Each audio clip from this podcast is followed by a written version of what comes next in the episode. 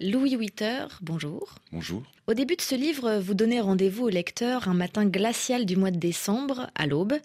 Vous vous trouvez à l'entrée d'un petit bois près de la ville de Grande-Sainte, c'est dans le nord de la France. Et bientôt, vous allez être témoin d'une battue. Pourtant, ce ne sont pas des animaux qui vont être pris en chasse, mais des dizaines d'hommes, de femmes et d'enfants. Est-ce que vous pouvez nous raconter ce qui s'est passé ce jour-là? Alors ce jour-là, dans le bois du, du qui est à côté de Grande-Sainte, qui est une ville elle-même pas très loin de Calais, sur le littoral, à la frontière franco-britannique, euh, on a vu arriver euh, des dizaines de, CRS, accompagnés d'équipes de, nettoyage mandatées par la préfecture.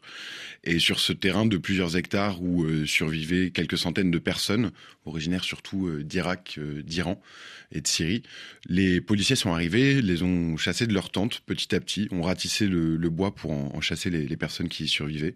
Et les tentes euh, et leurs effets personnels ont été confisqués et détruits par les équipes de nettoyage mandatées par la préfecture. C'est quelque chose de terriblement banal dans le, dans le Nord et dans le Pas-de-Calais, parce que cette battue, elle a lieu toutes les 48 heures à Calais et toutes les semaines environ à Grande-Sainte. Et ces choses-là, donc ce récit que je pose au, tout début du livre, bah, raconte un peu le quotidien de, de, cette frontière. Un campement justement en lisière de forêt, ça n'est pas euh, l'image qui vient tout de suite en tête quand on évoque Calais. C'est surtout l'année 2016 et le démantèlement de ce qu'on a appelé euh, avec des guillemets la jungle qui vient euh, à l'esprit. Qu'est-ce qui a changé depuis?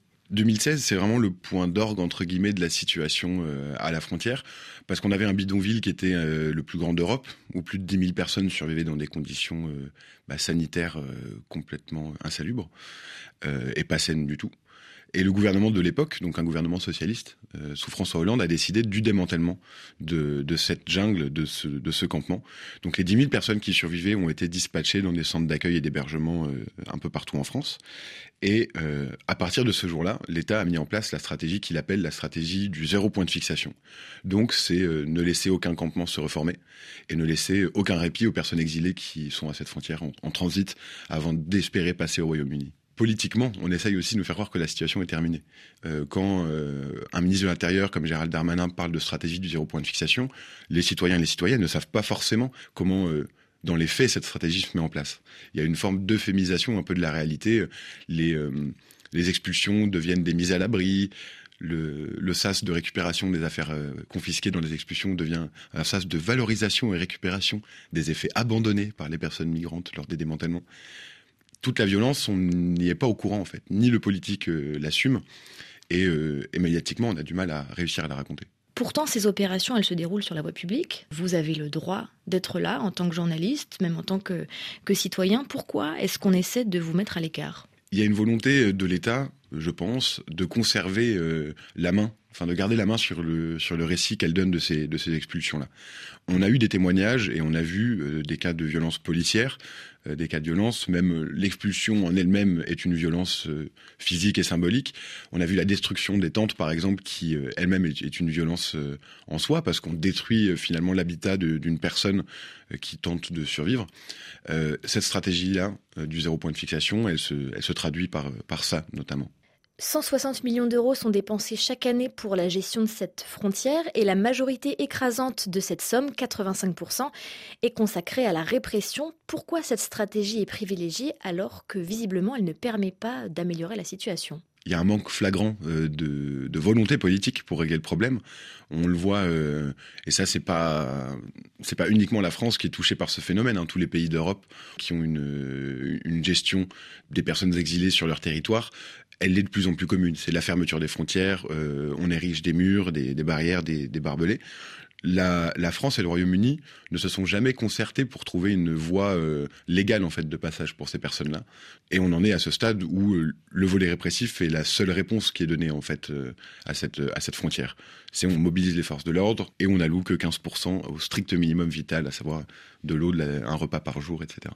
Au milieu de tout ça, on a aussi les associations et la population euh, de Calais et des villages alentours, parce que Calais n'est pas la seule ville euh, concernée. Euh, qu'est-ce que vous avez appris sur la mobilisation de ces citoyens qui vivent là-bas? En y travaillant depuis 2016, euh, je faisais à peu près le même constat que beaucoup de mes confrères et de mes consoeurs euh, journalistes. On a l'impression que euh, les Calaisiens, les Calaisiennes et les migrants sont deux entités complètement séparées, qui ne se croisent pas, qui ne se parlent pas, etc. Avec une opposition politique forte. Euh, la ville de Calais, ce territoire-là, a souvent été décrit comme un territoire qui plébiscite l'extrême droite. On le voit certes dans les urnes, mais ce que j'ai constaté en habitant là cette dernière année, c'est qu'il y a des solidarités en fait qui sont nées il y a bien longtemps et qui vivent encore de Calaisiens et de Calaisiennes pour lesquels la situation elle n'est pas acceptable. Et on ne peut pas laisser des personnes comme ça dans la rue, euh, euh, sans aide, sans eau, sans nourriture, et qui se lèvent au quotidien pour essayer d'apporter le, bah, minimum de vital, de survie à ces personnes-là, malgré les bâtons dans les roues aussi que, l'État peut leur poser. On peut rappeler notamment les arrêtés préfectoraux qui ont couru là pendant près de deux ans, qui menaçaient de 135 euros d'amende toute personne qui distribuait gratuitement de l'eau ou de la nourriture euh, à une personne qui en demandait dans, la rue. Donc il y a une, sorte de résignation, de colère aussi quotidienne, euh, et d'urgence quand les personnes euh, sont euh, naufragées au petit matin parce que leur bateau a pas pu prendre la route et qu'elles sont trempées. Euh, c'est pas le SAMU qui va venir, c'est pas forcément les pompiers, c'est pas les policiers non plus. C'est elles qui vont venir apporter en fait les premiers les premiers secours et la première aide à, ces personnes-là. Et ça, ça m'a marqué parce que c'est des gens de de 20 ans à, à 80 ans avec des opinions politiques très différentes, des opinions, enfin des, religions très différentes aussi. La solidarité à la frontière, elle, elle a un spectre assez large en fait. Cette série de reportages que vous avez euh, retransmis dans ce livre, vous l'avez commencé avec euh, votre appareil photo. Pourquoi est-ce que vous avez, dans ce cas, choisi ce format? Pourquoi vous aviez besoin de mettre euh, des mots? Ça veut dire que la photo ne pouvait pas tout raconter? Non, la photo ne pouvait pas tout raconter. C'est parti aussi d'une frustration. le jour de la battue que, que, je décris en ouverture, les personnes qu'on a rencontrées avec euh, mon confrère euh, journaliste qui écrivait, on n'a pas réussi à trouver le média qui souhaitait publier ces, euh, ces récits-là. Donc on était assez frustrés d'avoir des images qui montraient quand même des tentes lacérées, des personnes expulsées, mais de pas pouvoir aller au-delà et de raconter bah, le fond du sujet qui est il y a des vies humaines en, dessous de ces tentes-là, il y a des gens avec des histoires, des passés, des désirs aussi futurs.